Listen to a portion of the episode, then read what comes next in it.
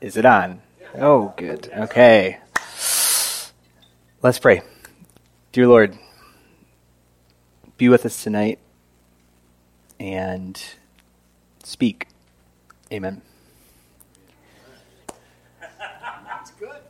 All right.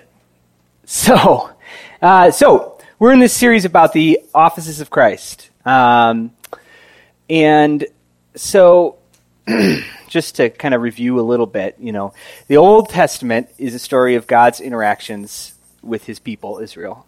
Um, and those interactions were primarily experienced through the three positions of authority. Okay, so the prophets spoke God's words to the people, priests brought God's presence through sacrifice, and kings brought God's rule. Um, so so they were God's, the kings were God's agents, expanding the kingdom, protecting people, providing safety and justice. And then the New Testament is the story of Jesus and how he brought God's kingdom to the world, and it opened up to everybody. And we learned that Jesus is the prophet, and he cries out God's heart, and that through his death and resurrection, he invites us to join him in speaking God's word uh, to the world, to call out sin, evil, and justice, and proclaim the good news. Okay? We learn that Jesus is the priest, bringing God's presence to earth through the sacrifices of, of himself, and that through his death and resurrection, he invites us to join him in priesthood, bringing heaven and earth together in ourselves and bringing God's presence into the world. And today we're going to learn that Jesus is the king, bringing God's kingdom to the world through his death and resurrection, and that he invites, he's sitting on the throne, working to build a new heaven and earth, and he invites us to join him in that work by laying down ourselves and our identities, becoming downwardly mobile, and that Jesus is making all things n- new through us as we submit to his rule. all right, so, you know, I had this whole thing about, you know, Eden and everything. Eric talked last week about Eden and the splintering that occurred with sin. Um, so I'm not going to go through the whole thing, but the, the short version um, is that God was the king in Eden. Um, and we were created as his agents to reflect his glory uh, and to rule the earth, to go out, fill it, and subdue it. Uh, but we rejected him and tried to make ourselves into gods. And so God has been working since then to re- reconcile us and to bring us back to that place of God as God and us as us. Um, and us as his agents to rule the earth uh, and to bring about his his goals and desires. So, um, we start with Israel, okay, and God's people needed a king, okay, and so God sent Samuel to David, and the Bible says, so Samuel took the horn of oil and anointed him in the presence of his brothers, and from that day the Spirit of the Lord came powerfully upon David. David was anointed with the Spirit of God, and he was God, Dave, God's agent on earth. He was a man after God's own heart, and he had a lot of failings. But he ruled with God's hand, providing, protecting, and expanding the kingdom. He was anointed with the Spirit of God. And the Spirit of God was on the other kings of Israel as well, as they led pe- God's people, protecting them, fighting for them, and bringing justice, um, at least in theory. Uh, but the well being of the kingdom and God's interaction with it was dependent on the king. So its fortunes rose and fell depending on who sat on the throne, and some kings turned to God and submitted to his rule, and the kingdom thrived. But most, like Saul and others, rejected God, sought their own glory, and so the kingdom drifted away from God until God sent them into exile. And then the rest of the Old Testament is a story of God calling his people back. It's a story of looking back to David and the reign and kingdom of David and looking forward, especially to the promised Messiah.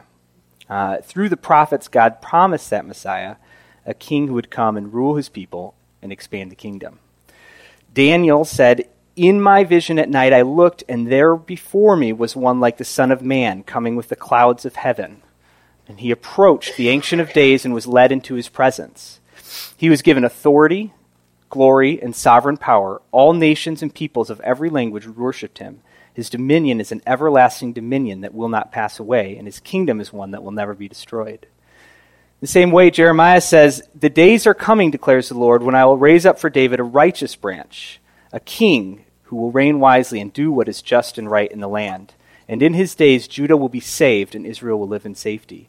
And this is the name by which he will be called, the Lord, our righteous Savior. And Zechariah said that on that day a fountain will be opened to the house of David and the inhabitants of Jerusalem to cleanse them from sin and impurity. So God promised a Savior, He promised a Messiah, He promised restoration, peace, cleansing from sin and impurity. And He promised to bring His people back under His rule and restore the proper order of things to provide and protect and rule over His people forever. So the New Testament is when that promise comes true. And it's the story of Jesus. Uh, the waiting came to an end, and God became human. And from the beginning of the New Testament, Jesus is identified as the Messiah, the King come to restore God's people. In Luke, the angel tells Mary, You will conceive and give birth to a son, and you are to call him Jesus, and he will be great and called the Son of the Most High. The Lord God will give him the throne of his father David, and he will reign over Jacob's descendants forever and his kingdom will never end. The wise men, the Magi, came and said, Where is the one who has been born? King of the Jews. We saw his star. And when he was taken to the temple to be circumcised, both Anna and Simeon recognized him as the Messiah and praised him.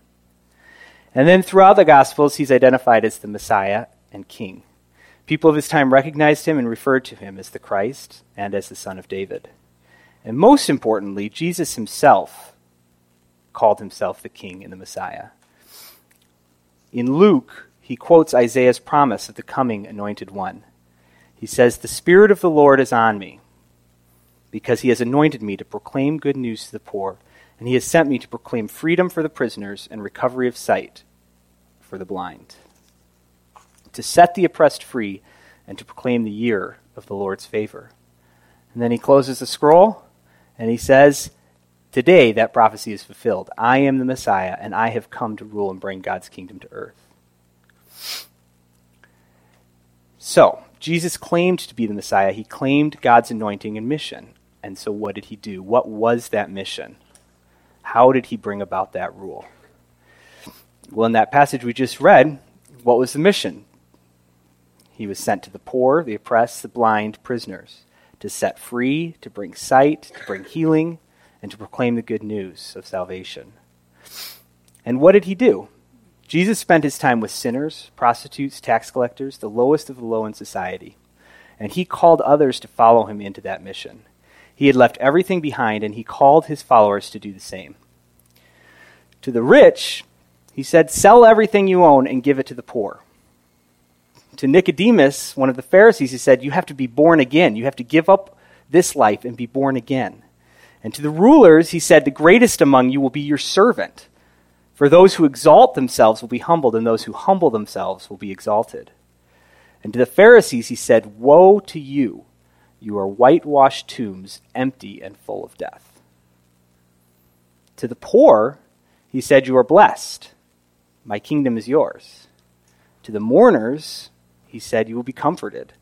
To the meek and lowly, he said, You're blessed. You'll inherit the earth. To those who hunger and thirst for righteousness, he said, You are blessed. You will be filled. And to the merciful, he said, You will be shown mercy. And to the pure in heart, he said, You will see God. And to the peacemakers, he said, You are my children. And to those who are persecuted because of righteousness, he said, My kingdom is yours.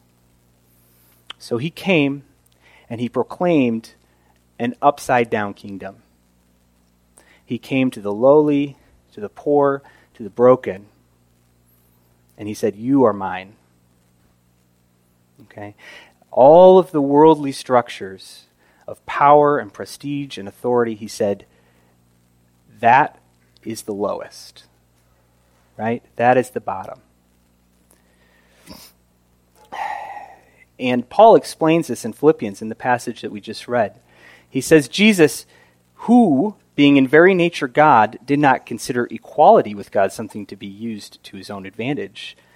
Rather, he made himself nothing by taking on the very nature of a servant, being made in human likeness, and being found in appearance as a man, he humbled himself by becoming obedient to death, even death on a cross. Therefore, God exalted him to the highest place and gave him the name that is above every name, that at the name of Jesus every knee should bow in heaven and on earth and under the earth, and every tongue confess that Jesus Christ is Lord to the glory of God the Father. So, to say the least, this is not what people expected. Take, for example, Peter's reaction. In Matthew 16, Jesus is explaining to his disciples that he's going to suffer and die, and he's explaining his mission. And Peter says, Never, Lord, this shall not happen to you. And Jesus says, Get behind me, Satan. You are a stumbling block. Basically, you're thinking like a human. Okay? Peter thought Jesus would rule. He thought he'd pick up a sword, lead his people to military victory, or set them free from the Romans or something. But Jesus had bigger plans. His enemy was not Rome, but sin and death. So Jesus moved down, and he looked down. He was God, yet he did not claim power or prestige. He allowed his reputation to be tarnished by spending time with sinners, Samaritans, tax collectors. And he said, I have not come to call the righteous, but the sinners. After he was crucified, died, and was buried, he defeated death and rose again from the grave. And he ascended into heaven and sits at the right hand of God, ruling and fulfilling the prophecy. We know this because in Acts, as Stephen is being stoned to death, he looks up, full of the Holy Spirit, and looks into heaven and saw the glory of God and Jesus standing at the right hand of God. And he said, Look, I see heaven open and the Son of Man standing at the right hand of God. In Hebrews says the Son is the radiance of God's glory and the exact representation of his being, sustaining all things by his powerful word. And after he had been provided purification for sins, he sat down at the right hand of the majesty in heaven. And we know that his reign will last forever. He promises to return to make all things new, to build a new heaven and a new earth. And in that new heaven and earth, God's dwelling will be with his people, just as in Eden. We will walk with God and talk with God, dwell with him, reflecting in his glory. And John gives us a preview of this in Revelation. He says, Then I saw a new heaven and a new earth. For the first heaven and the first earth had passed away, and there was no longer any sea. I saw the holy city, the new Jerusalem, coming down out of heaven from God, prepared as a bride beautifully dressed for her husband. And I heard a loud voice from the throne saying, Look, God's people, and God himself will be with them and be their God. And he will wipe away every tear from their eyes, and there will be no more death, or mourning, or crying, or pain, for the old order of things has passed away. He who was seated on the throne said, I am making everything new. Then he said, Write down this down, for these words are trustworthy and true. Jesus reigns now and forever. His death and resurrection were the final victory over death and sin. Throughout the New Testament, there are references to Jesus sitting on the throne, and yet he is here with us. We inhabit the kingdom of God as it is brought into fulfillment. He is making all things new, and we participate in that restoration. He's making us new, and He's redeeming the world through us. So we are His agents of reconciliation, bringing the world back into right relationship with Him. So, what does that mean for us now? Where does that leave us? In 2 Corinthians, Paul says, Now it is God who makes us and you stand firm in Christ. He anointed us and set his seal of ownership on us and put his spirit in our hearts as a deposit guaranteeing what is to come. Just as we have been called to be prophets with Jesus, to speak God's heart to the world, and we have been appointed priests with Jesus to bring heaven and earth together and be God's presence on earth, we have been anointed as rulers with Jesus, rulers bringing God's rule to earth. God has poured out his Spirit on us as a holy oil, anointing us and claiming us and that spirit that he pours out is the deposit that guarantees the future kingdom and the remaking of all things. So, in this process, we are being remade day by day, and we are the participants and the agents of remaking the world. And in Galatians, Paul says, I have been crucified with Christ, and I no longer live, but Christ lives in me. The life I now live in the body, I live by faith in the Son of God, who loved me and gave himself for me. I do not set aside the grace of God, for if righteousness could be gained through the law, Christ died for nothing. And in Colossians, he says, Here in the kingdom, there is no Gentile or Jew, circumcised or uncircumcised, barbarian, Scythian, slave or free, but Christ is all and in all. We have been crucified with Christ. And Christ calls us to lay aside our identities and ourselves and submit to the rule of Jesus in our lives. When he was talking about authenticity last fall, Eric said, Jesus is what is authentic. Jesus is real. When we come and worship Him together, what we are saying is it's not me who's authentic, it's not my identity that's real. Jesus in me is authentic. The world invites us to do all sorts of things. The world invites us to be yourself, take on an identity, make yourself an individual right? So we take on these identi- identities and tribal divisions that separate us from one another. But Jesus says, that's not who you are. You're mine. I live in you, and I make you. I am real. I am authentic. I am your identity. And he calls us to lay aside all of those other identities and desires. He says, You're mine. So in Matthew, Jesus says, Come to me, you who are weary and burdened, and I will give you rest. My yoke upon you, take my yoke upon you, and learn from me, for I am gentle and humble in heart, and you will find rest for your soul. For my yoke is easy and my burden is light. So, what does he mean? That following Jesus is easy? To follow Jesus, all you have to do is let go. Following Jesus is an opening of the hands and heart and mind. We cling so tightly to ourselves, to our identity, to our things. We worry about how we look, what we're going to eat, if people will like us, if our lives will have meaning and significance. Jesus says, Do not worry about what you will eat or drink, or what you will wear. Look at the birds and the flowers. Who of you, by worrying, can add a single hour to your life? So, the act of following Christ is this act of submission, this dying to sin, the world, ourselves, our ambitions, our image, our appearance, and being raised to life in Christ and relationship with Him. The world is all around us, bombarding us with messages. Look this way, store up your treasures, seek people's approval. We're taught to look up, try and be better make more, have more friends, eat better, run faster, try harder.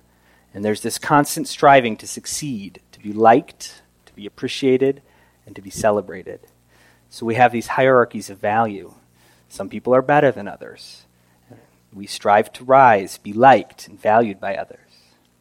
Then Jesus comes quietly, gently, and he comes to the weak and the powerless and the broken, and he says, Let go. Die to the world. Crucify your desires and follow me into love. He points us down. He says, Give it all up and let go. I'll catch you. You'll be with me and you'll be safe. As a side note, not really safe in the worldly sense. He also says, In this world you'll have trouble, but take heart, I've overcome the world. You can expect to be beaten down, killed, mocked, persecuted. We are, after all, following Jesus to the cross, so we can expect the same treatment that he got if we're truly letting go. But he does say, I have overcome the world, and I will be with you. So, if we return to that passage, the first part of it that I didn't read just now. Therefore, if you have any encouragement from being united with Christ, if any comfort from his love, if any common sharing in the Spirit, if any tenderness and compassion, then make my joy complete by being like minded, having the same love, being one in spirit and of one mind. Do nothing out of selfish ambition or vain conceit. Rather, in humility, value others above yourselves, not looking to your own interests, but to the interests of others.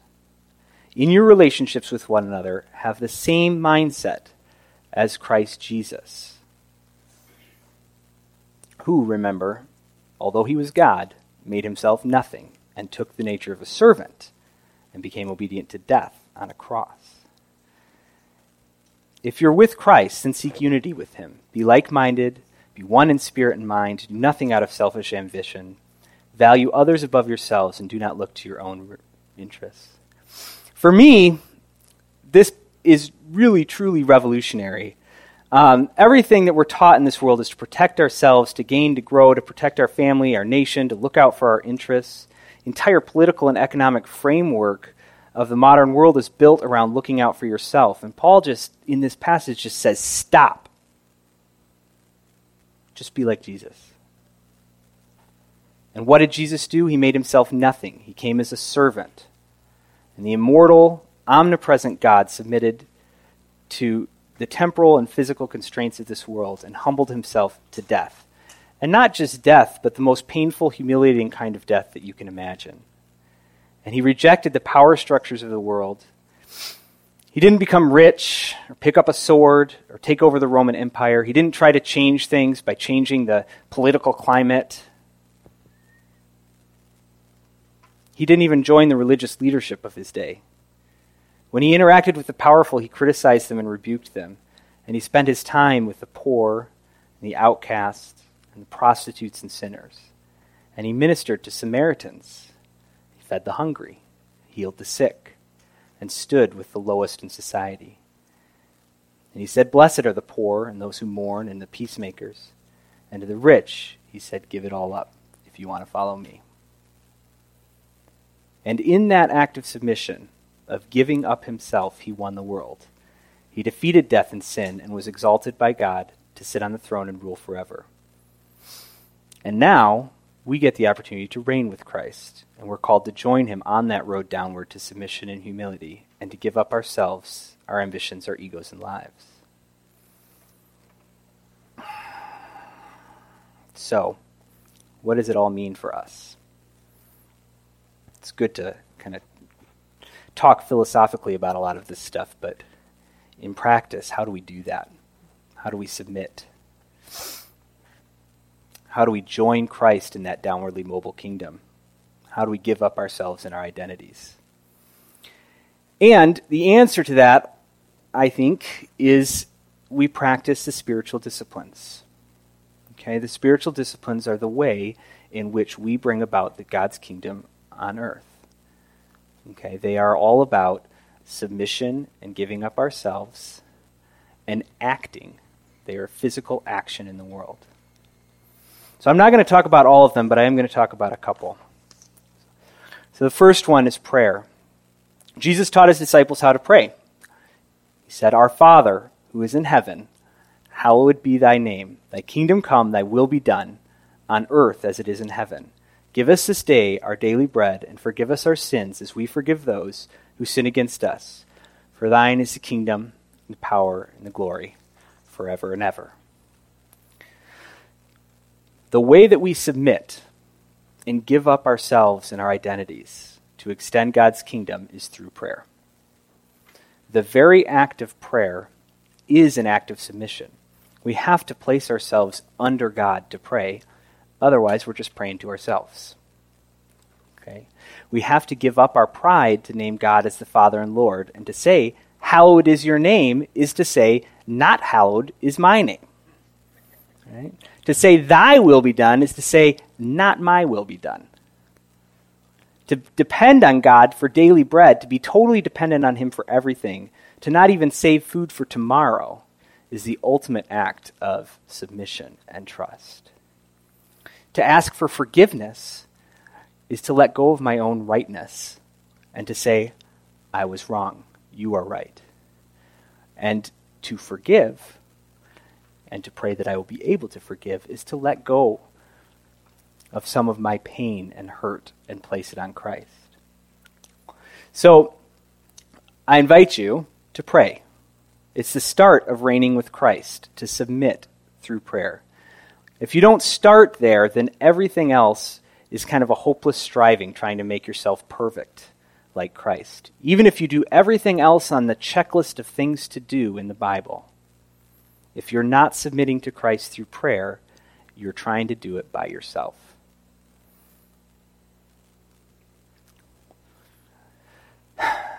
Prayer is where we fall in love with God, where we learn to love God more than we love ourselves. Jesus says the first and greatest commandment is love the Lord your God with all your heart, soul, and mind. We have to come and kneel at the cross and submit to his will, not ours, to proclaim our dependence on him. We lay ourselves on the altar and join him on the cross before anything we do has any meaning. Because when we act in our own strength, we deny Christ's sacrifice for us. And when we deny the need for his strength in action, when we try to fix the world ourselves, we proclaim that the world can be fixed without Jesus. If I'm not acting in submission to God through prayer, even if I do great things, I'm acting out of my own ego to bring glory to my own name and rejecting Jesus and his rule in my life. So in prayer, we are anointed, just as David was, with the Spirit of God, and just as Jesus was, and we receive that power to act in the world and to extend his kingdom in love. Which brings me to the second commandment that Jesus lists. He says the second commandment is like the first love your neighbor as yourself. Paul says, consider others above yourself. Jesus says, love your enemies and do good to those who persecute you. One of the spiritual disciplines is service. In Matthew 25, Jesus is talking and he says, When the Son of Man comes in his glory, he will sit on his glorious throne, and the nations will be gathered, and he will separate the people one from the other. And he will put some on his right and some on his left. And to those on his right, he will say, Come, you who are blessed by my Father, take your inheritance, the kingdom prepared for you. For I was hungry, and you gave me something to eat. I was thirsty and you gave me something to drink. I was a stranger, and you invited me in. I needed clothes, and you clothed me. I was sick, and you looked after me. I was in prison, and you came to visit me. Then the righteous will answer, Lord, when did we see you do any of those things? And he will reply, Truly I tell you, the king will reply, Truly I tell you, whatever you did for one of the least of these brothers and sisters of mine, you did for me. Then he will say to those on his left, Depart from me and he gives the whole list again. It says, I came to you and you didn't do any of this stuff for me. And they'll say, Lord, when did we see you hungry or thirsty or a stranger or needing clothes or sick or in prison and not help you? He will say, Truly I tell you, whatever you did not do for one of the least of these, you did not do for me. Once we have submitted to Christ in prayer, He will come to us we will see him all around in others. He will come to us hungry, thirsty, naked, tired, stranger, in need of a place to stay, in prison.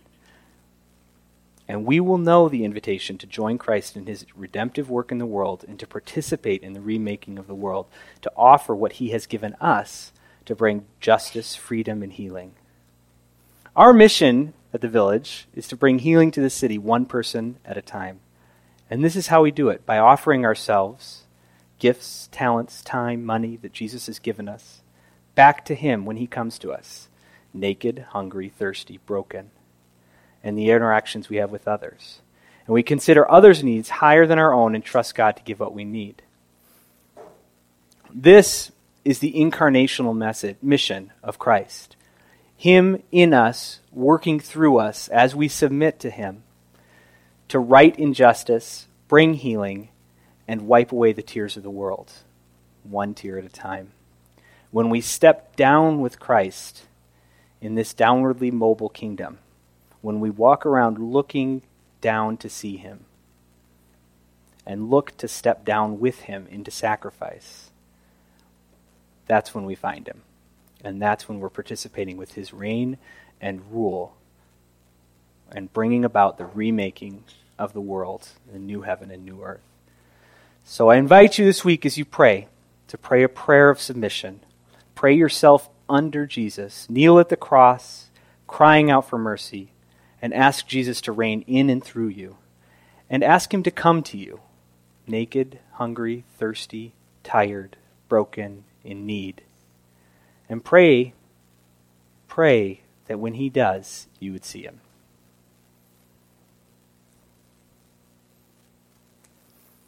So, I have a few minutes if uh, anyone would like to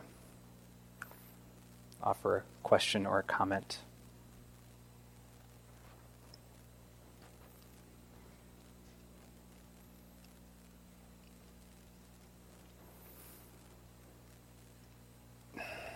I, I would just say that was a really powerful and very good sermon. So thanks for sharing that. Thank you, Kevin.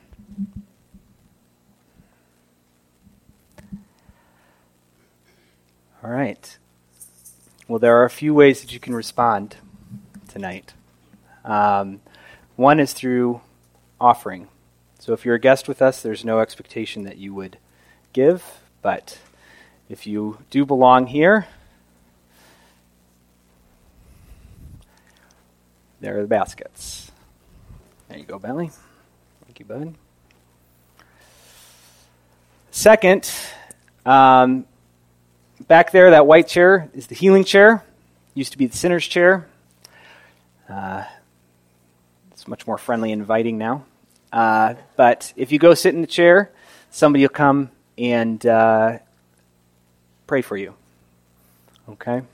And then the third is communion. So, it's right here. Never done that before. All right. Ugh, makes me nervous. All right, so on the night he was betrayed, Jesus sat down with his followers and said, broke bread with them, said, Take and eat, for this is my body broken for you. And he offered them the cup.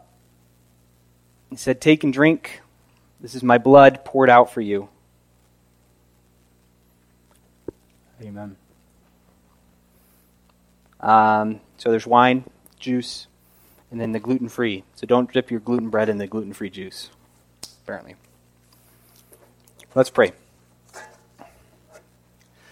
Dear Lord, be with us as we go out into the world to this week, Lord. Rule in our lives, in our hearts, in our minds, in our hands, and come to us, Lord, as a body Come to us, naked, tired, broken, in need, and help us to see you. In your name we pray. Amen.